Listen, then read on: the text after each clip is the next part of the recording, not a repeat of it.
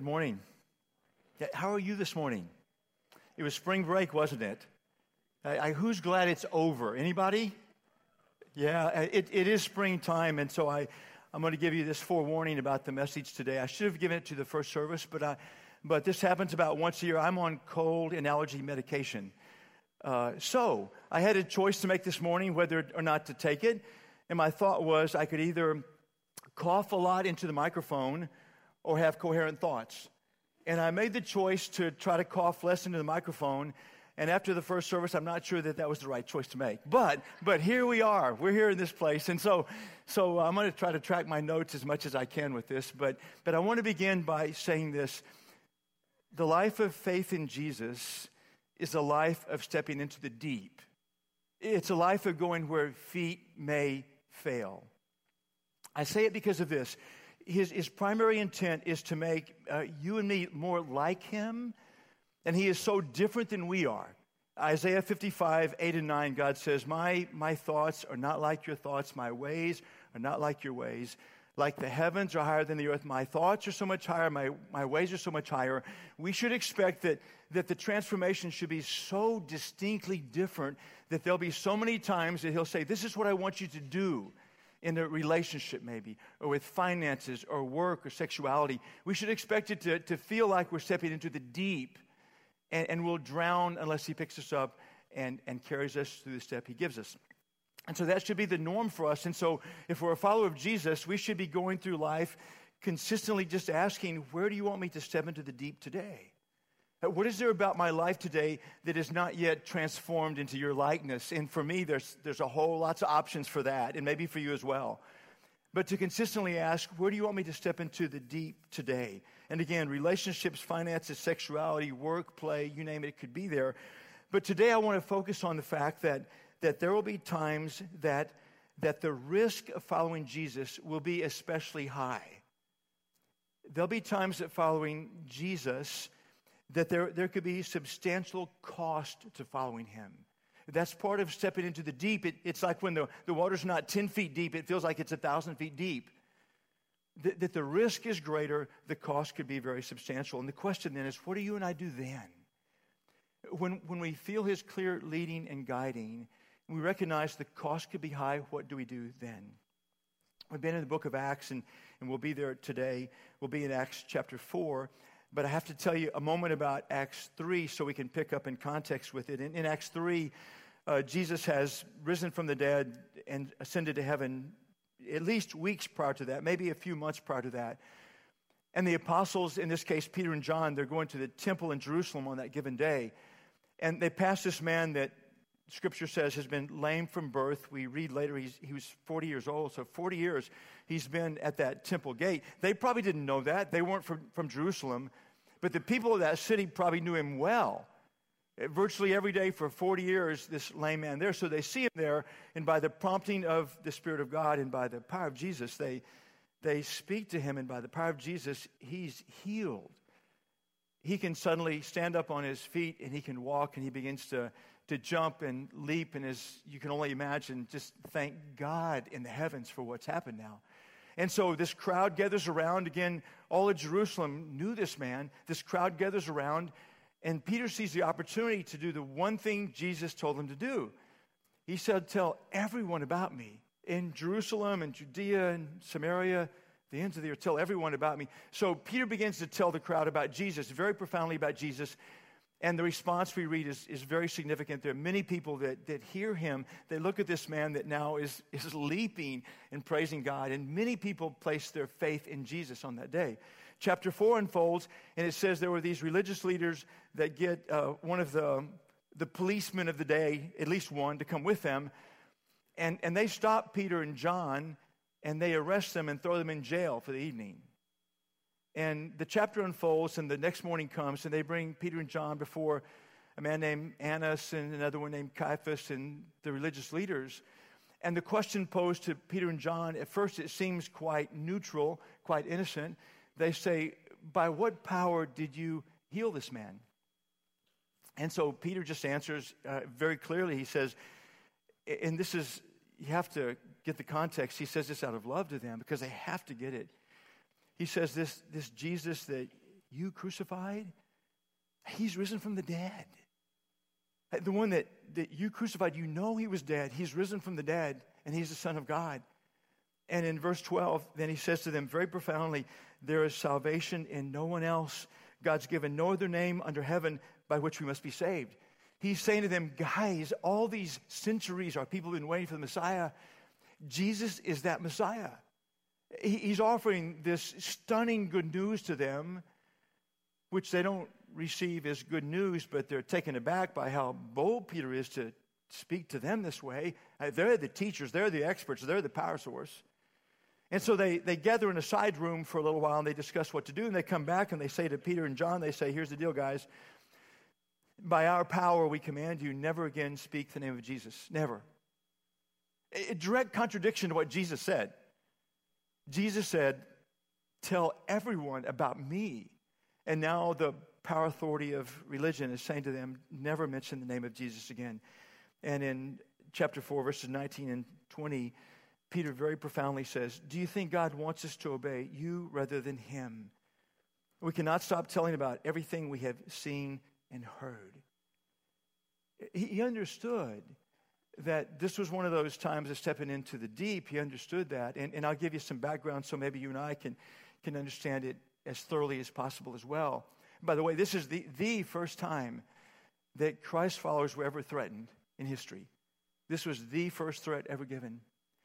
And the threat came from, it says very specifically in verse 6, from a man named Annas and a man named Caiaphas. And they were the high priest and the former high priest. And they were the, the the two powerful men who had passionately, in recent days, probably months, had passionately pushed the crucifixion of Jesus.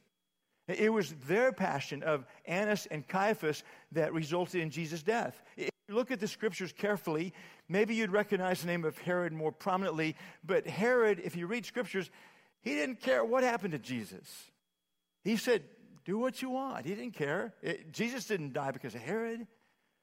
You might recognize the name Pontius Pilate, and you might think he died because of Pontius Pilate. Pontius Pilate actually tried to talk them out of crucifixion. In the end, would just wash his hands, literally wash his hands and say, This one's on you. Annas and Caiaphas, they were the ones in just, just recent months, I mean, they were the, the passionate ones that had the power to crucify Jesus himself. And now they're the ones saying to Peter and John, saying, Don't mention his name again. It's not an empty threat, is it? Uh, it had to, it had to turn their stomach upside down.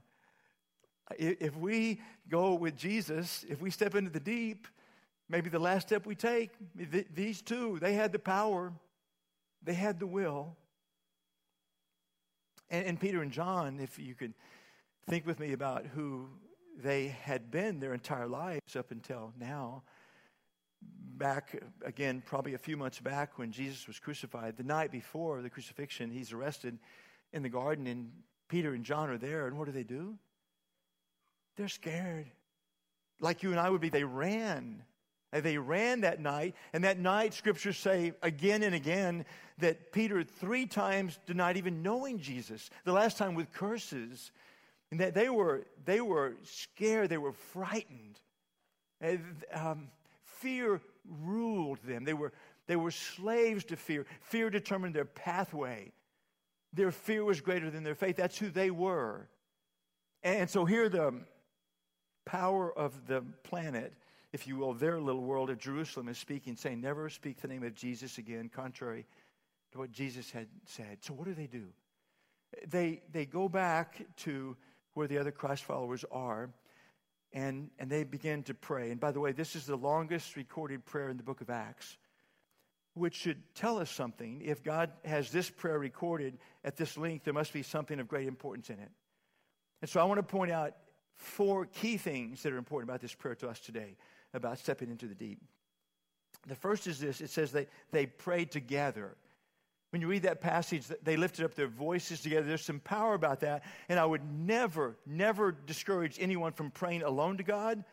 The bulk of my prayer is alone to God, but there's something different that happens when two or more that believe in Jesus pray together. I have had the great privilege this morning, as I have every Sunday, of praying with more than one set of people this morning. There's, there's some different dynamic when there are more than, more than one praying. So the first takeaway is they, they prayed together. This was a case where stepping into the deep might cost them everything, their very lives. They prayed together. And then this is how the prayer began in Acts 4, verse 24. They began by saying, O sovereign Lord, creator of heaven and earth, the sea, and everything in them. Their opening words, O sovereign Lord, and this was first written in the Greek language, and the Greek word that we translate sovereign is an unusual word to use there. Literally, it means all powerful. They're, they're saying to God, You have all power. Of course, God knows that. He doesn't need to be reminded, but they need to remind themselves. Annas and Caiaphas have spoken. I mean, they have the capacity, if God allows, to, to take the lives of these men. And, and they're just, they're reminding themselves, saying to God, sovereign God, you have all power. And then they go on, you're the creator of, of heaven and earth, the sea, and everything in them. And in their context, they're saying the entire universe you created. You're the, you're the, creator of all of it and everything in them, including you're the creator of Annas and Caiaphas too, and us as well. What were they doing? They were remembering that God has all power. They've been given different commands, and they're just kind of sorting out okay, this is the one that has all power, the one that gave us this command. He has all power. I can't help but think about what Paul would write decades later in Romans 8:31. He would say, "If God is for us, who can be against us?" And Paul wasn't saying someone can't oppose us. He was saying in comparison to God, they're nothing. If God's for us, who can be against us? They're, they're remembering that God has all power. They continue on, verse 25 to 28. You spoke long ago by the Holy Spirit through your ancestor David, your servant, saying, Why were the nations so angry? Why did they waste their time with futile plans? The kings of the earth prepared for battle. The rulers gathered together against the Lord and against his Messiah. In fact, this has happened here in this very city. For Herod Antipas and Pontius Pilate, the governor, the Gentiles, and the people of Israel all were united against Jesus, your holy servant, whom you anointed. But everything they did was determined beforehand according to your will. What are they saying? They're, they're reminding themselves that God's not surprised by these current events. They're actually quoting Psalm 2 that was written a thousand years before. And they're saying Psalm 2, written a thousand years before, has actually come true in our day. They're saying it just came true just a few months ago. So they're reminding themselves God's not surprised by this event. It, it, it wasn't a case, and this is really important for you and me to grasp this. It wasn't a case of Jesus saying to them, right before he ascended, I want you to tell everyone about me, starting in this city. And, and so they begin to do that, and this day comes about, and, and now the religious leaders have threatened Peter and John, and they have the power to kill him. And Jesus isn't in heaven saying, Oh, no, I didn't see this coming. I felt, only thought this. Sorry, guys, you're in trouble now. It's not the case at all. Do you understand that? God's never caught off guard by the circumstances you find yourself in when you follow Him. He's never caught off guard by that. Never. And that's what they're recognizing here. God, God, you knew in advance. You knew in advance that, that we would give, we'd be given this challenge by the power structure of this religion and the city. You, you knew that in advance. So remembering that God's not surprised by current circumstances. And so after they've remembered the power of God and that he's not surprised by this, then, then in verse 29 and 30, then, then they come to their request. And now, O Lord, hear their threats and give us your servants what? What do they pray for? Protection. That's a good thing, isn't it? I've prayed for protection many, many times. That's a God honoring prayer. Or safety. Similar, that's a good thing. I pray many, many times. God honors those prayers. Please give us safety. Or maybe power or success or victory. Give us your servants one of those things, but that's not what they pray. 29. And now, O Lord, hear their threats and give us, your servants, great boldness in preaching your word. They pray for boldness first. The first time I read that, which was three decades ago, I couldn't believe it. I, I got it. Their lives are being threatened.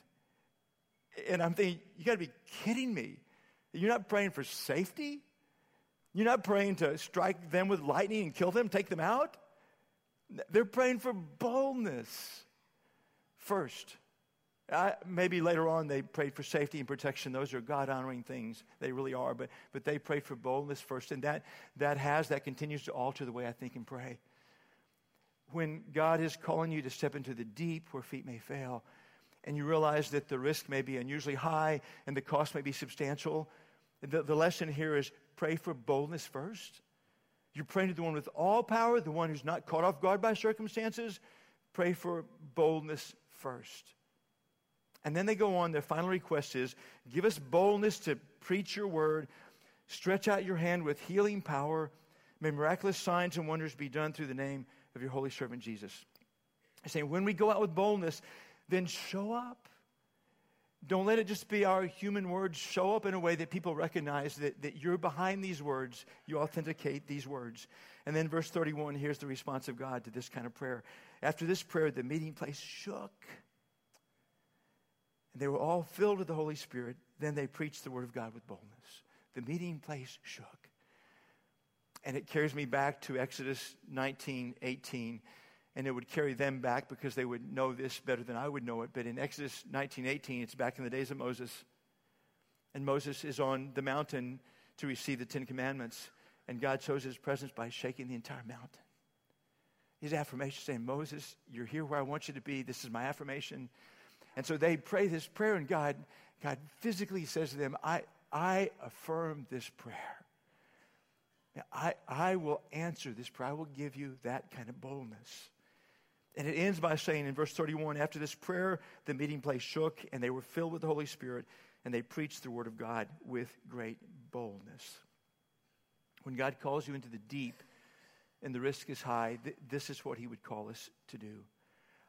I, I've been privileged to get to do life with and walk with a number of people who have great boldness, who they, they've uh, stared risk in the eye, they, they've stared perhaps a high cost in the eye, and they have stepped forward with great boldness. And in a moment, I want to invite three of those friends up on stage, but I need to give you some background setting before I invite them up. And, and it's this if you've been at the harbor for years, then you know from time to time, well, let me back up.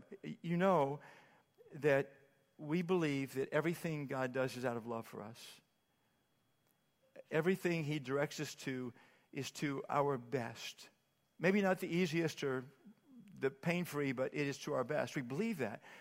And so every, every direction, every command God gives, we believe it's out of deep love, and we believe it will give the best life to us. We deeply believe that.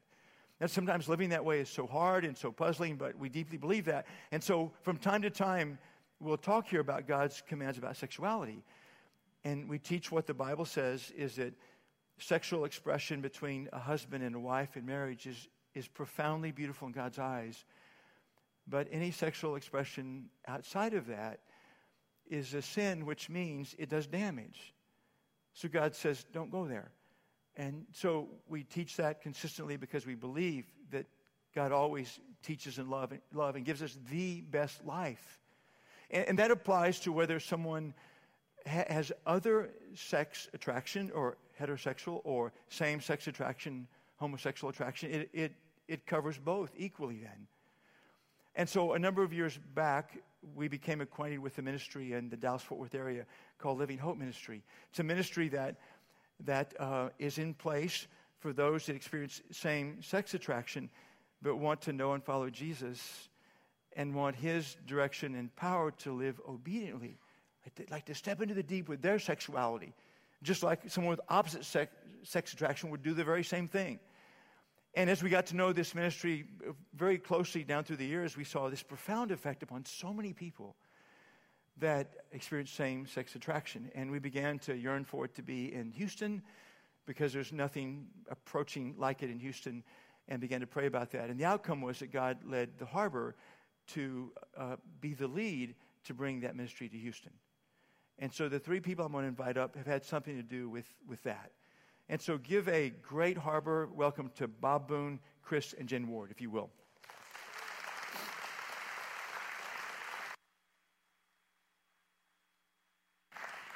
I'll, I'll give a little bit of uh, brief background on these three. Uh, Bob and his wife Ginger have been founding members of the harbor. Uh, in fact, our very first worship service was in your living room, and uh, Bob and Ginger have been board members of the church the entire run as well. And so he's, in essence, representing the board about the process that uh, led to us being part of this. And then uh, Chris and Jen, Chris is the pastor of Living Hope Houston, and Jen is the director of women's ministry of Living Hope Houston. And so that's why they're on stage. And so I, I want to ask them some questions that would give you insight. And, and as I do this, think about what it means, what it looks like when Jesus gives you a hard calling. And, and it may cost you, and the risk may be high. And your calling may be very different than what we'll talk about here, but there should be a, a clear application in your lives as well. Uh, so, Bob, I know this is going to help if you just take us back and give us a sense of, of how the Harbor Board makes a decision about any possibility of a new ministry. What do we, how do we make that choice? Yeah, so from the beginning, we set up this grid that we made all our decisions through. And the first question was Is this consistent with our mission? which is to introduce people to Jesus Christ and help them become fully devoted followers of Him. Second was, does it meet a community need? Third was, do we have an impassioned leader? And by impassioned leader, I mean some, a leader who is passionate about the ministry, but also has the spiritual gift of leadership from God. And fourth is, it costs money, so it needs funding. And the fifth is, um, how the board makes the final decision. So, and again, from the beginning, we just felt that God speaks consistently to those who come to Him in humility and ask and listen. And so we thought that, um, and it's it's panned out that if we just pray and talk among each other long enough, we will come to a unanimous consensus, mm-hmm. yes or no. Mm-hmm. And that's happened every time, and it, wor- it works well for us. And, and so that was the process and the grid of the board making this decision about Living Hope Ministry. I think it'll be important for us to, to ponder just briefly uh, the risk that would be in play for any church that would take a lead in this. Yeah, so this is clearly uh, probably the most controversial and emotionally charged issue of our day. Um, so we could expect risk of just reflexly being called homophobic, uh, hypocritic, mm-hmm. uh, judgmental. Mm-hmm. And I think uh, dealing with the soundbite media of today, I think we're at a risk of having our beliefs, our values, and what we say misrepresented or even twisted. Mm-hmm. And third, I think that anyone who looks even slightly opposed or critical of these issues um, can experience uh, intense media pressure, mm-hmm. militant attacks, and uh, legal action. Mm-hmm. The, the risks are very real to any church that would take this on. And so the board spent ample time uh, looking those risks squarely in the eye and yet still made the decision to go forward. Help us understand um, how and why the board made that yes decision. Yeah, so this is about two and a half years ago, and we started uh, praying and talking about that. And, uh, you know, a little more context the board is the group that is charged with guarding, protecting, guiding the church, as well as praying hard for the church and serving and supporting the leadership, including the staff and the, and the volunteers. Mm-hmm. But this guiding and protecting thing, we are all going to stand one day before God and take responsibility for the decisions we made. You, the rest of you are off, okay? And so I say don't, that, don't get on the board. Yeah. I say this in the context that I, I, we all believed, and I still absolutely believe, this is the most uh, risky decision that we've ever made so far. Yes. And uh, we've made some big ones. We've risked a lot of money. We've risked a lot of stuff, but this one is really big. So um, it, very quickly, though, it became, we gelled and we felt that, yeah, this was God calling us to do this. And, uh, but it's such a risk that we spent six months in prayer and fasting and having discussions. And after six months, we just had clear, unanimous consent that God was calling us to be involved in starting this ministry. And so, uh, even initially, it met our mission uh, statement. And um, as far as a need com- for the community, um, you know, Houston has the second greatest uh, uh population of gays in uh, the country. And um, there are no ministries here that are, none that we know about, that are helping people who are struggling with same sex attraction or their families in that struggle. And God's voice needs to be heard in that struggle. Mm-hmm. So, yes. uh, when we after so we made the decision after about six months, and then we spent a whole year praying for God to provide the impassioned leadership and the and the funding, which came in the form of the wards as impassioned leaders who have done a great job, and then a a uh, donor from outside our church gave the money. Mm-hmm. So we were in, we were launching. Um, are there, and it's gone great, are there real still risk? Absolutely. Mm-hmm. Uh, but anytime you're doing God's work in this dark world, you're going to have pushback, you're going to have risks, yeah. just like the first church. And, you know, we got a great model to go by. I mean, just like Peter said, somebody pushes back on us, we just look them in the eye and say, Do you think God wants us to serve you instead of Him? Yes. Yes. We can't stop talking about what we're seeing and hearing. Yeah. I know I will never forget that season because the board looked so, so honestly at the very real risk that uh, continued to this day, but not a single person flinched ever the, the entire look was if God leads, we'll do it no matter what. And uh, I think in that moment, um, I was as proud as I've ever been to be surrounded by people, get to be part of a group that has that kind of courage, no matter what the cost. Uh, if God leads, we'll, we'll do such as that. So uh, thank you for giving us the insight into that window of it. Chris and Jen, you guys took on some very personal risk by coming in the capacity that you came. Give us a, just a snapshot of what some of those risks sure. are. Uh, well, as you know, uh, when God began to call us and lead us to come here and begin to lead uh, this ministry, we were living in the country of Haiti. And um, living in the country of Haiti as missionaries is kind of a risky thing to do in and of itself. Uh, there's, there's sickness and disease there's violence. Uh, the, the Haitian government um, is, is a volatile thing at times. Haiti can be a, a very dark spiritual place in many areas. Um, and we knew that, and we, and we lived and we walked through that. But the truth is that following God's leading to come here and to join the staff of the harbor and to lead this ministry was as much of a risk we believe, as living in Haiti was. For, for many reasons, we understand that the, the subject matter itself is fueled with uh, emotions on both sides. Uh, there are, uh, uh well, the topic itself is the most divisive topic, I think, in our culture today. And uh, we know there are hate crimes against LGBTQ com- community people, and there's um, also um, persecution against churches and Christians.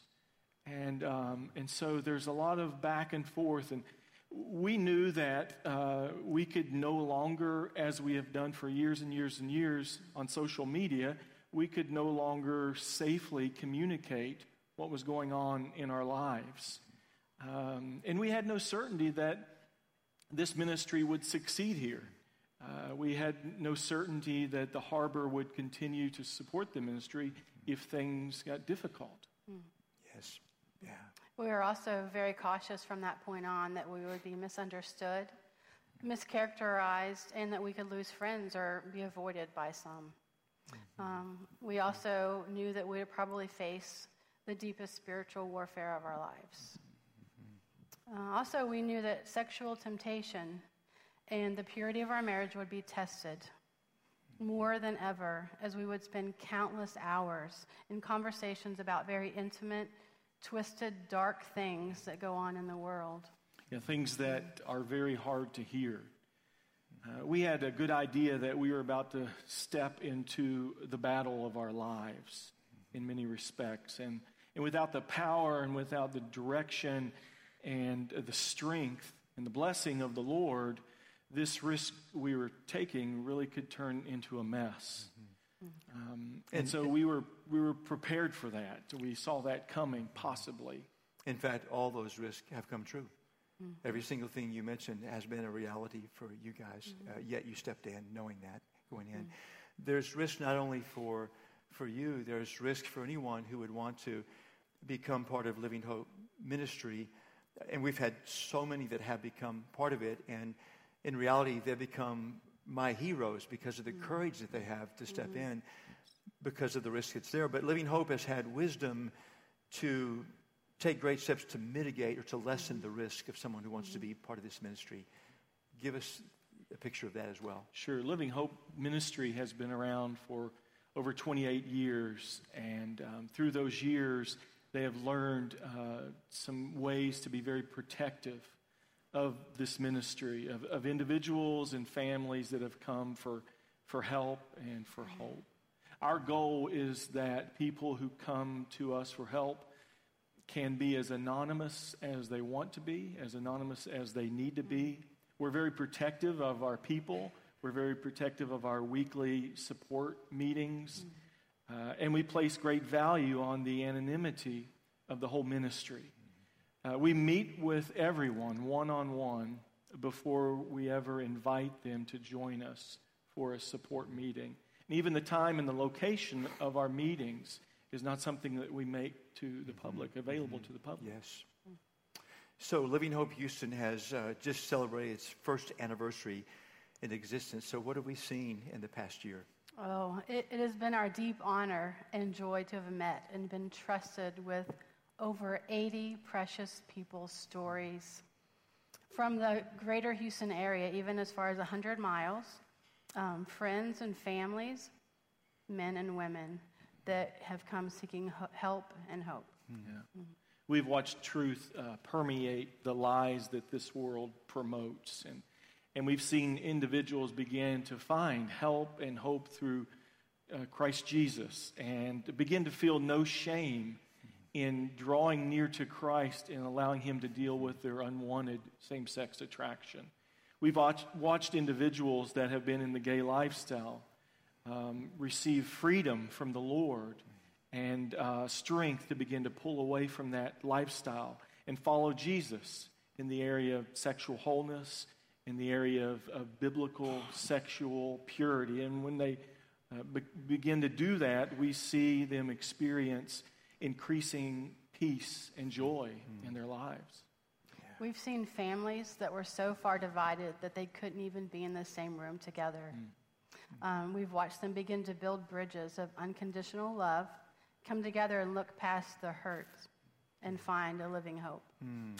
Yeah, Marie and I have gotten a little glimpse of, of the gatherings, and we have this profound sense of it's, it's sacred ground because mm-hmm.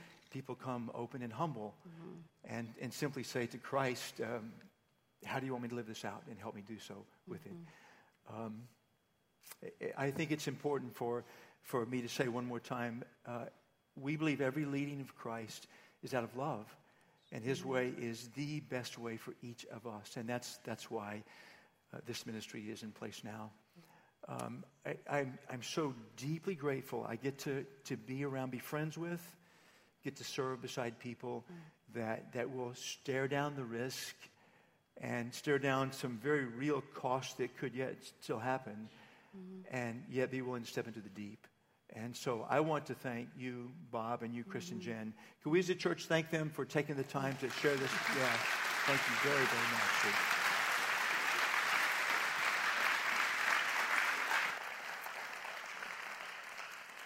This is, I think, uh, let me say a word about this ministry, then I want to broaden this to, to touch all of us about where we may be in following Christ. Uh, I suspect there's not a one of us in this room that either either doesn't experience same sex attraction or no one loves someone that does. Uh, family or friends or coworker or classmate or neighbor. And so I think that's probably the case. So So Chris and Jen have agreed to be in the lobby on the left hand side. They have some information for anyone that just wants more information about Living Hope. And whether it be for you or a family member or a friend or coworker, or just because you're a follower of Jesus and you believe that Jesus' way is always the best way, and his way of sexual purity for all of us is his best way as well, then I would invite you to stop by the, the table on the way out. The, the broader context of this is that um, if you're a follower of Jesus, now or sometime soon, he'll be calling you to take a step that will be a higher risk step. It'll be a higher cost step. Uh, the, the question is, what will you do about it? When I look at the book of Acts, from we began in chapter 4 from chapter 4 to the end there are 25 chapters 22 of the 25 are about persecution this is just what we should ex- we should expect and so i would i would i would ask you maybe even in this time you you know you know what that higher risk step into the deep is and, and i would ask you what your response will be or, or maybe you don't know what it is now but but you need to be aware of it's coming it's coming and I want to re- remind you of this is, is this is what the church did. Originally, the church prayed together. When the risk is high and the cost could be great, the church prayed together. And, and the church in their prayer, they remembered that God is the one with all power. Whatever else you or I might worry about that might happen, that's not the final say. God is one with all power. And whatever circumstance we find ourselves in as we follow God into the deep, God will not be surprised by it. He's fully aware of, of every circumstance we will encounter. And what the first church did was their first prayer was for boldness. And I would encourage that of you. When you know God's saying, step into the deep, is make your first prayer, give me boldness. I know you have all power. I know you're not surprised by what I'm encountering in this. Would you give me boldness to continue stepping into the deep? Give me boldness to step into the deep. There's a, a song that is titled Ships, and there are two lines in it that say, uh, Ships are safe in harbor, but that's not what ships are for. And, and this place we call the harbor. And uh, some of you have this very day, you have shirts on on the back in, in bold letters. It says, restore, refuel, and return. And, and there's this message to us as ones who would follow Jesus that we do come here to be restored. We do come here to, to hear God's word and to have time to worship and to be restored more into the image of Jesus. We do come here to be refueled when we're tired and worn, but we're not meant to stay here. And we're meant to return to daily life with Jesus at the middle, at the very center of our daily life, and step into the deep. That's what we're made for, is to, is to return this daily life. And, and the, the greatest the greatest enemy that we often have is fear itself. And so we're going to have a chance to pray together in a way that may be different for you and fresh for you. You're going to have a chance to, to pray, but it's going to be a song of prayer.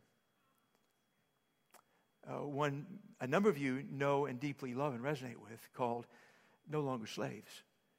And as we have the chance to uh, lift our hearts and minds in prayer to God collectively with this, have in mind that maybe for you and me, maybe our greatest enemy is fear, and make the declaration that because of Christ, you'll no longer be a slave to fear. And, and uh, between the stanzas, whisper the prayer, make me bold.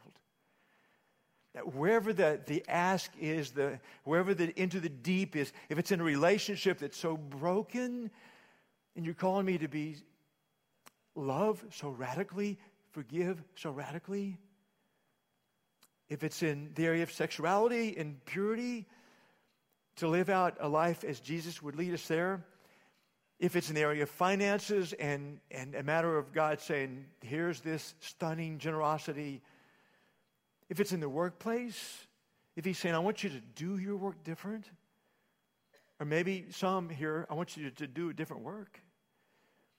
Maybe the bold step into deep is even in your play. Because he wants our play to be wholesome and, and recreational play that recreates us in his image. But this is our chance to pray collectively and, and say to him, uh, no longer a slave to fear. If you lead, I don't care how deep the water is, how high the risk is, how much the cost could be. I'm going there. I'm going there. Father in heaven, I pray that um, we might realize that a frightened church, I'm sorry, a frightened world needs a fearless church. Let that soak in for us, Father. A frightened world needs a fearless church. Um, may this be our declaration that by your power and by your strength and by what you do in the collectiveness of Christ's followers, may this become increasingly the reality for us now, today. That wherever our fears may lie in following you, wherever we have hesitated, wherever we've held back, may this be our declaration that uh, fear will no longer reign, but boldness will as we follow you in Jesus' name. Amen.